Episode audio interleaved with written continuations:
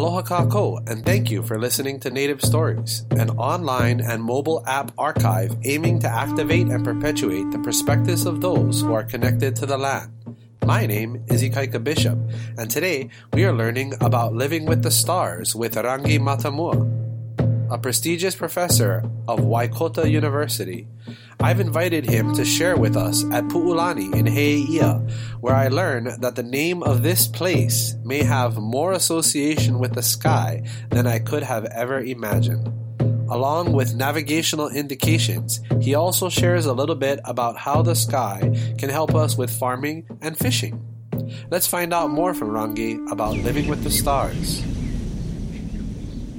Aloha, Erangi, and thank you for joining us. Aloha, Ikaika. Thank you very much for having me along today in your uh, in your beautiful garden. this is stunning. Oh, thank you for letting me share. Um, so we're interested to hear about uh, Maori perspectives of astronomy. I only know a very little bit, and uh, I'd love to hear more. Yeah, well, um, I suppose I should start by saying that I'm actually not officially trained as an astronomer from a Western perspective. I actually have no idea. Uh, for the most part of the you know of astronomy from a Western perspective, you know, and, and fr- from a technical point of view, I guess. But um, Maori, like Hawaiian, like all Polynesians, we descend from astronomers and people that wove into um, their day to day lives uh, astronomical movements in the sun, the moon, the stars, uh, all of these kind of uh, systems and divisions of time, the lunar calendar, it all impacted upon our day to day activities. And so that's really the space that I, I, I work in. Um, been for a number of years um, part of, of a or movement, I guess, to um, revive our traditional Maori astronomy and not just to revive it just because we can, but actually to make it worthwhile and give it a purpose in our modern society. So, uh, and I know people will think, well, how does that happen? I mean, where we are is just a fantastic example of um, you're looking at, you know, a, a, garden and you're planting traditional and native crops, and those, um, I believe, would have been planted in particular lunar cycles and particular lunar months. Uh, uh, many stars, from a Māori perspective, are named after plants, are named after kumara, are named after different varieties of sweet potato, because we know when that star is in the sky, that's either the time to harvest or to plant. So, you know, we're trying to um, revive this um, back and, and make it a, a living part of um, of, of Aotearoa, of our society, and uh, from a wider context, we're trying to uh, really help revive um, Indigenous astronomy across the world. I love it. Out of curiosity, uh, you mentioned how um, astronomy can help to choose when to plant plants or um, kind of as uh, indications for what uh, appropriate things are to be doing during that time of the year. Is there something general that you could um, point out about right now, this time of the year? Uh, well, I mean, uh, for me, I'm on the other side of the world, so it's a little bit different. Um, but uh, we are coming in from a Maori perspective into the 10th month of the Maori year. I think that would be similar uh, here for um, for Hawaii. Um, our 10th month is known as Poutu Te Rangi. Poutu Te is a star, and it's really important um, this is moving into our autumn uh, down home. I know here it must be coming out of um, out of summer, uh, out of winter, Finishing probably. Winter, yeah. yeah. well, we're going into winter. Nice. But Poutu Te Rangi will rise in the morning before the sun, and that's the marker of the month. Uh, just below Poutu Te Rangi will be two stars. One will be Whānui, and the other one will be uh, Panitinaku. Now, Whānui is said to be the father or the origin of the kumara from a Māori perspective, and um, Panitinaku Tinaku means to germinate. And we wait for the appearance, the full appearance of that cluster as like a triangle, and it actually creates this massive kumara. We know when that is in the sky, uh, in the correct position that the kumara is ready to harvest. And watch, it's just coming in for us. And now we only get one harvest of a kumara a year because it you know, our winter is frost and snow. And you'll know that uh, a, a sweet potato won't last in that weather. So um, when we left here and we were down home, we um, dug pits and we store our kumara underground so they last throughout the winter. And the tuber for planting next season we store in the ground. And uh, so what happened uh, is when that constellation's viewed in the, in the morning sky just before the sunrise, we know, yes, the kumara's ready, but we wait for the next um, full moon. And when the next full moon happens, into the gardens and it's harvest time. Well, that's amazing. So the stars actually prepare you for the moon, which is the final indication of when the kumara is ready to harvest. That's it's, it's a triangulation of lunar month, uh, position of star, and lunar phase. And so uh, once we have that worked out, it's a very, you know, people think it's complex, but it's not when you're living it. It's just a natural rhythm of the environment. And so when we can't see the star, we know it's too early. You know, the sun's already up, we haven't seen that star, so we still got to wait. But when we do see the star and we know this is the month, that's the sign, then they'd go into the gardens and check, and they'd realize, yep, it's ready to go, but we'll wait for the appropriate lunar phase. Being a farmer, that's super cool. And so, you know, now that you know when it's time to harvest, how do you know when it's time to plant? same, same, same. Um, same kind of signs, but mm-hmm. there'll be different indicators. Like, you know, there's more, and as a farmer, you'll know there's more than one indicator, right? So if I would see the star in the sky and I say, yes, that's it, and then the correct lunar phase would happen and it rains, I'm not going to harvest in the rain. Of course. Right? Because then all of the kumara for us, because we've got to dry them and store them, mm-hmm. gets wet, they rot, no food in the winter. So there are some common sense markers as well. And the same for planting. You know, um, we look at particular stars and the way that they appear, like Takurua, uh, Aa, I think you have here. Uh-uh. Yeah, the, um, Sirius. Mm-hmm. Winter, the winter maiden for us, one of the wives of the sun. Now, when she is bright in the early morning, like bright or pulsating, we know that the month is still going to be cold. Wow. So when you're heading into, uh, for us, you're heading into um, around uh, September, October. If it's like that in October, we'll wait for November to plant, and you'll get a shorter season. Um, but one of the things that they were always, um, and that's why the um, environmental signs are so important. If she was bright and you knew you were going to get a frost and you still went and planted, then um, all your tuber die off, tuber and uh, the seedlings die off in the frost. So, yeah. Wow. Super cool to hear. And so, besides some of the environmental and astronomical indications that you pointed out, I'd like to know is there any modern evidence that supports some of these um, ideas or concepts that we've learned or passed down? Absolutely, there is. There are a number of papers that have been produced recently with people planting on different stages of the moon cycle and seeing whether or not, you know, you got the same soil, the same plant, the same water, the same fertilizer, the same everything, whether or not they grow differently. And they do. They're finding that for some reason, the lunar, um, in particular, um, the lunar cycle has massive impacts on our environment. And see, our ancestors always knew that.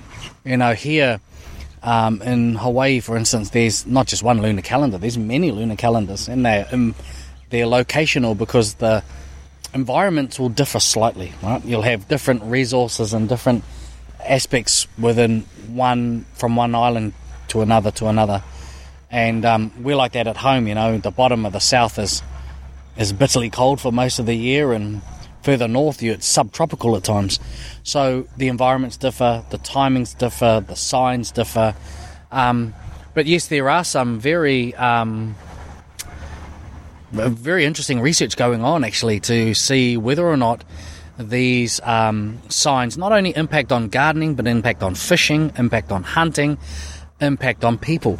They're actually looking, um, and I know it's a not the the easiest topic to talk about, but one of the studies that we've got going at home is a person looking at how the lunar calendar and what lunar state and what lunar month do um, youth suicide fall on. Wow. And it's really interesting to see that they're actually noticing that it's around particular lunar cycles and particular lunar months. So that whole idea that rona or um, the malama, marama for us, um, can control your emotions and your feelings is, is yeah, seems to be. And it's not just native people that knew that. I mean, the word lunatic comes from a luna, right? I didn't know that. Yeah, yeah. so they understood that, you know, the moon impacts on people and turns you into a lunatic. Yeah. I definitely feel like a lunatic sometimes. uh, so we're out here on the farm and the machines are running. I just it just crossed my mind. Um, you know, is there something you can give us as far as uh, um, guidance when I'm when I'm planning to plant my fields? Is there something I should be paying attention to as far as rising and falling of the stars or orienting my fields? You, is there an, any knowledge about that? Uh, there, there, there is. Um, so, um, quite often for traditional Maori gardens, they will orientate um, the garden to, then the rows in the gardens to face, uh, for us, face um, northeast. So they actually run on the line towards the rising and the setting of the sun, in particular in the in the, um, in the the summertime. So if you get your midsummer sun when it rises, it should be rising directly above and in line with the rows that you've planted. And that, you know, people say, "Oh, it's because of the spread of sunlight." Well, it's not. It's it's more of a spiritual belief that your um, the origins of that food source for us begin in Hawaii, right? And Hawaii is to the northeast for us. So our um, we roll out our gardens in those lines, facing the spiritual origins of of um, of that food source, because we brought to Aotearoa um, the kumara, um, the uh, the the calabash, the the hue we call it. Um, we brought the aute or the uh, paper mulberry. Yeah, we brought a, uh, the the tea, um, the cabbage tree. We brought a whole lot of these food sources that we eat. Um, the taro, it was a big crop for us, the taro, and um, we planted it, but we knew that its origins was back to Hawaii, and that's why we'd run our gardens uh, that way. But we also had to adapt. You know, um, the sun, the moon, the, the stars were different, and they're different down there. Um, we don't get some stars that you get here, and down there we get stars that they don't get here. So we had to adjust our signs to the climate that we move to, and so it's they are different. Um, so it'd be difficult for me to say to you here, "Oh, I think you should do this," um, but I do know that the likes of people like uh, Auntie Pua and Auntie Nalani and um, and Kalei Nuʻuhiwa have done huge amounts of work in the space. Um, well, particularly with um, Papaku Makawalu, I think um, they've done work really in that method, showing how detailed and deep and intricate and really meaningful that knowledge system can be. So, you know, if I can say it's difficult, I th- would think from you here in this side of the island to say that it's going to be similar for someone who's, say, on Maui, Yep. right, or the Big Island. Yep. And it's even more difficult for me to say right down in Aotearoa. Totally. Yeah, but I'm sure the Hawaiian people, because all of the plants that I talked to you about, all of the variety of kumara, all of the, the, the hue, all of that, they're actually constellations of stars or stars themselves. I'm sure it must have been very similar here. That those rising or setting of those points of light would have told you when to harvest, when to plant. Yeah. I, I mean, I we're for me growing up farming, it's something that we've um, we're aware of, but haven't really been paying attention to. I would say uh, navigation and the hokulea is something that we've aligned more strongly with with astronomy. Um, can you share us with us a little bit about uh, navigational stars? Yeah, so and that's really really good uh, ikaika because there's this real uh, and, and I think it's wonderful what the navigation people are doing, you know, with the likes of uh, Nainoa Thompson and Papa Mau originally. And down in Aotearoa, we have the likes of Hoturoa Kerr and Jack Thatcher, and they've all, you know, this massive growing group of navigation and seafaring people using um, using astronomy uh, uh, to navigate. And there's this idea that navigation, uh, astronomy comes out of navigation. It's actually the other way around. Uh, you don't. Astronomy is is one element within navigation, and they don't, to my knowledge, use lots and lots of stars to navigate. There are some major key indicators that tell them when to leave, where they should point their the the, the front of the canoe. Um, being someone that's from an inland tribe, it's a little bit dangerous for me to talk about the ocean because that's not my space. But um, have good friends in those um, areas, and they really don't have lots and lots and lots of stars that they follow to navigate. There are that's one of the elements that they that they incorporate with another. And I, I could be wrong there, but I'm pretty sure that you know there are the main stars like um, Matatoki. We have Mintaka, which rises due east and sets due west, so you can get east and west. Here you've obviously got the North Star that will give you due north, so you're able to set your compass pretty quickly. Um, for us in Aotearoa, astronomy was more often or not likened to other activities like gardening. You know, there's this that movie Once Were Warriors. You ever see that? Oh, yeah. yeah, yeah. And there's this whole idea that Maori spent all day walking around with sticks and killing each other. You know, that wasn't the culture of Maori. More often than not, we were once were gardeners or once were fish fishermen. Right? We spent most of our time preparing um, food or gathering food or planting or fishing. So, and, and our astronomy really is embedded within those things. It's really embedded within um, those practices and also our spirituality. So, um, you know, we believe when you die that your spirit becomes a star and, and lives in the sky forever. Um, we have sacred stars. You know, we believe that some stars come down to Earth and interact with people and, and actually mm, uh, have descendants. So we have whole tribes that descend from stars or beings that come out of the sky. So yeah, it's um, the navigation thing, and I've never really been brave enough to get on the ocean with those guys. They're brave, um, but that's a subset of astronomy. And for astronomy, native astronomy, it's never studied on its own, right? For instance, we've got a series of migrating birds. They actually, in the winter, they leave. They're about to leave, coming up soon uh, from Aotearoa, and they'll head back into the Central Pacific. They'll go back to um, places like Rarotonga and Tahiti, and we won't see them until next spring.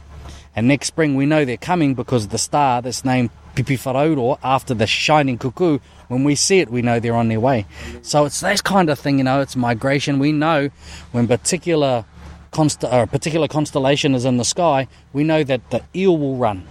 So they'll start its um, migration to the ocean to spawn. We know different species of fish spawn uh, when particular stars, and we know we see that star and say, okay, the mucky fish, for instance, will spawn very soon. But you again wait for the correct lunar phase because, as you know, as a fisherman, that the lunar calendar has massive, massive impact, and the lunar phase has great impact on on um, your ability to catch fish and the movement of fish. And so they knew that star's there, that fish is going to spawn, but wait, wait for that lunar phase. As soon as it happens, yeah, All right, now you got me hooked. I gotta ask. If I want to start observing the stars and uh, tracking them and using them as a tool and a resource, what is some advice you could give me?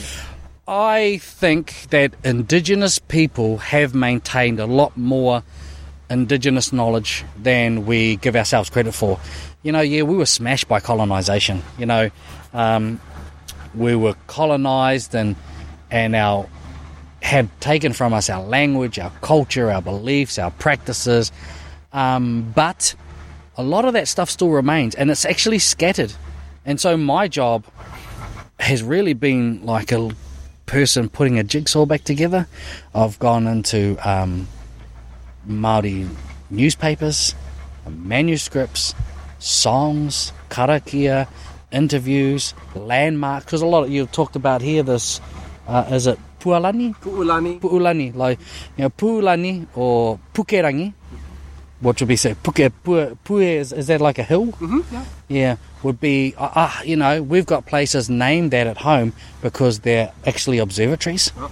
So I'd, you'd be sitting there and you'd know, and you, and you think, oh, there's a mountain in the way, but the mountain's actually a marker, right? So if you're watching the stars set over the top of that mountain range and it's setting there, no, it's it's just starting to set just as the first light comes up. I know what season I'm in.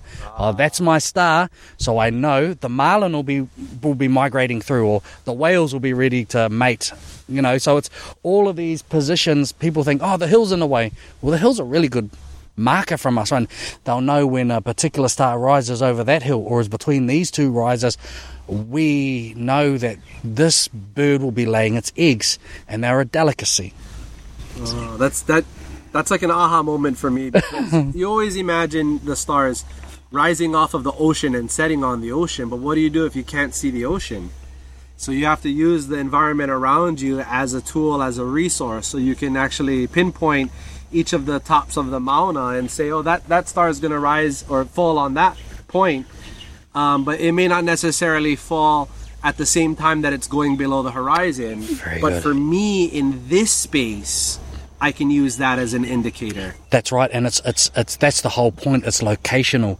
You know, um, I think often we all want to be the same, have the same readings. Like, um, I think colonizers, when they colonize a people, they'll, people they'll do two things: they'll divide and conquer, and when that doesn't work, they'll unite and conquer, make you all the same people, right? And um, while uh, the Hawaiian people are just this absolutely amazing, superhuman group of people with this mm, beautiful land and there's this philosophy and methodology about how they live their lives with aloha aina, which is, as a concept, is just so rich and deep. They are also different in many ways depending upon location. So, what you're catching out here, when that star is setting over, you know, and you go out for an evening fish and you catch a particular fish, probably not going to be the fish that they're uh, catching on Kauai in when you know in the same time frame. So it's about your location. Mm. But just coming back to your question, if I was saying to you what you should do, I I, I would probably, as a farmer, really have a look at some of the stuff that was recorded, but also I'd try things. You know, I, I do. I go out and think, oh well, that sign is saying that the eel should be running. So I'll go out and look. And more often than not, the signs are pretty accurate. So, would you say like keeping a log and documenting? Should I even go that far, or is it something that I'll just learn over time and develop with uh, practice?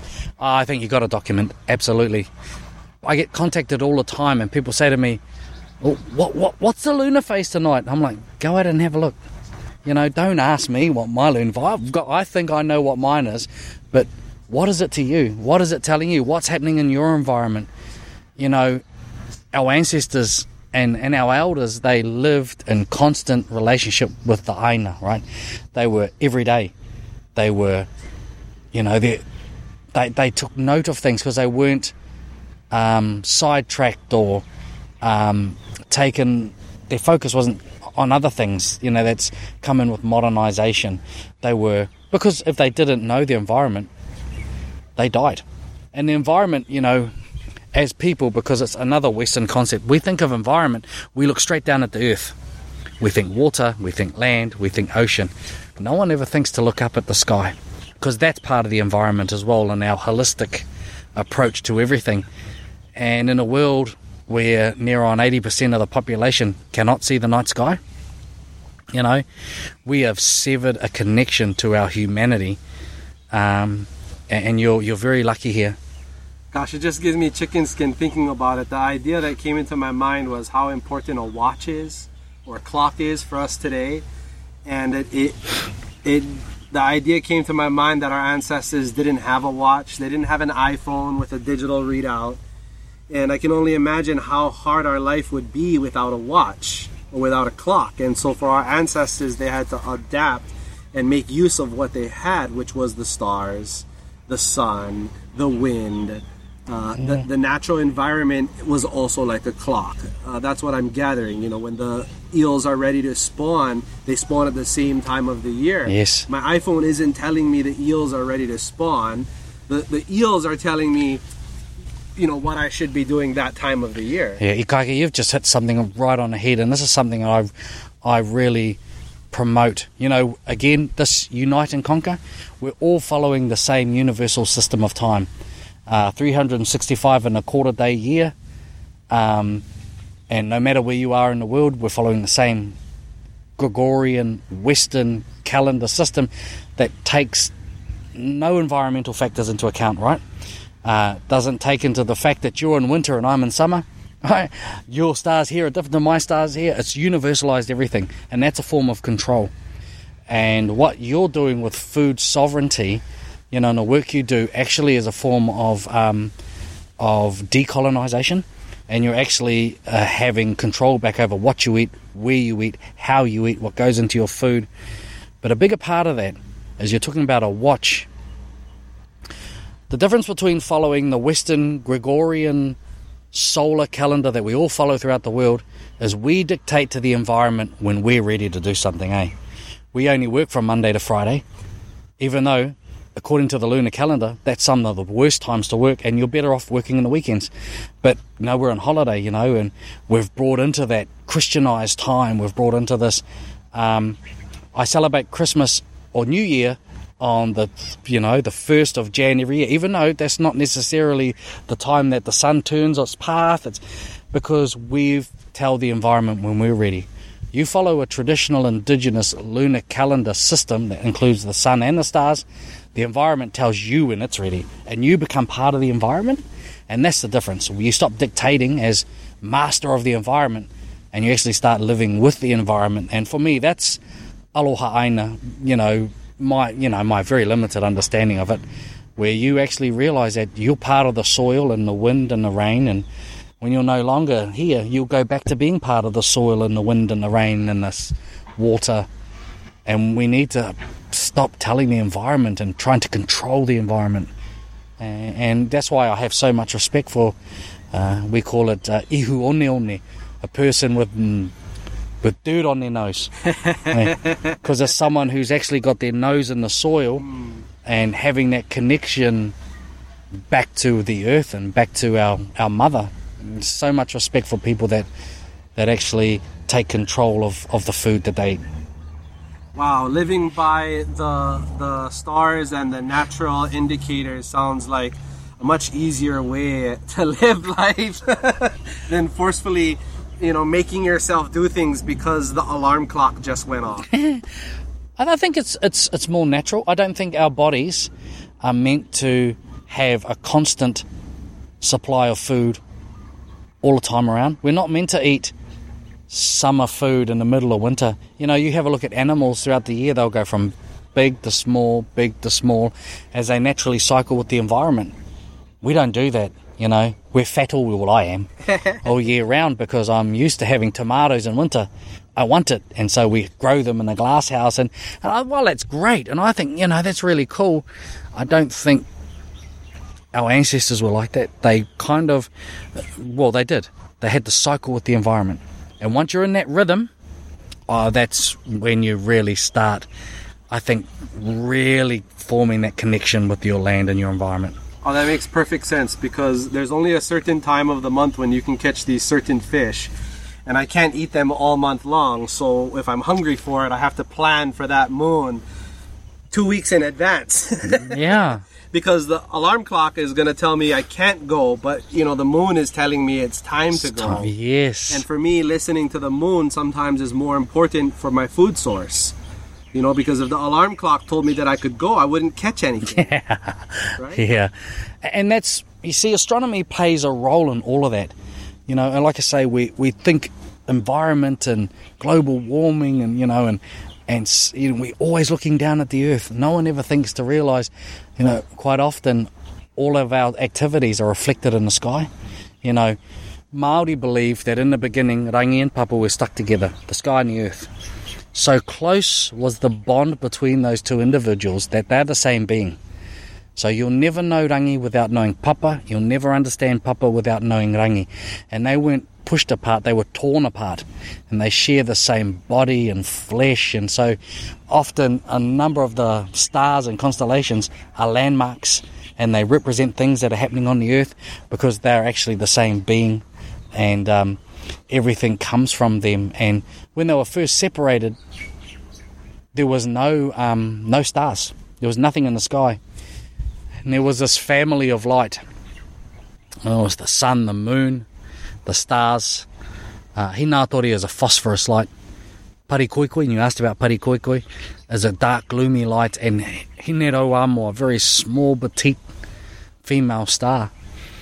And uh, our god Tane, Kane, Kane. yeah, he approached his brother and sister, who were the parents of um, of the Whānau uh, Marama. The mother was Wainui. She's uh, Wai, water, that represented in all bodies of, of water. And the father was Tango Tango. Tango Tango is another word for darkness or black. And um, he asked them for the for the children of light, and it was Tane who took them into the heavens on his canoe. And the canoe was the um, end of, of Maui's fishhook in this Oh. constellation of Scorpius because we don't see it perpendicular like you see it here. Yeah. It's on its side, Wow. so it looks like an actual canoe. and um, that's his canoe, and they went into the heavens, and he placed into the sky all of these objects. And he, so so they began their life here on Earth. So they're connected to the Earth, and he took them into the sky. so Part of a whole. as part of the whole. And he put into the sky because for that feat he was called Tane Nui Arangi or Kane, uh, the great Tane of the sky. And he put into the sky these symbolic representations of and spiritual connections to all our food sources, our creatures, our animals, our activities, our buildings, uh, everything he put in to the sky. And, for Maori, we call that Hawaii Wait. That's Hawaiki or our traditional origins, origins Hawaiki, in the sky, Hawaiki rangi. And so that's, um, yeah, that's this idea of it's holistic. Ah, I love it. It just uh, makes me want to set the sun and start looking at the moon. Uh, unfortunately, we are here on the windward side of Oahu again at Kako'o 'Ōiwi, and uh, for those of you who know the area, it's it's overcast most of the time. So we're enjoying a nice, cool day. I want to thank Rangi for visiting us. And uh, before we go, I'd like to ask if people want to learn more from you or uh, listen about your your series on. I have a series on Facebook. I have a Facebook page called Living by the Stars. Oh, there we go. and I've had a number of, uh, well, I've had two seasons of uh, web series. Now, it's in Te Reo Māori, but it has um, subtitles, translations, and I did that because our knowledge is created in the language, and it's such an important. There's some things I just can't translate into English, so I we did it in, in Maori, um, and we've got a, another series coming out in the next couple of months. I have a book on on matariki, um, makali'i, um, and uh, Ikaika. I'm going to uh, take your details, and I'm going to send you some some books, Oh, and I'll you. sign some, and you know you might have people that are listening that are interested, and you can hand them out and and keep some copies for yourself. Um, and yeah, I I do kind of live feeds every week.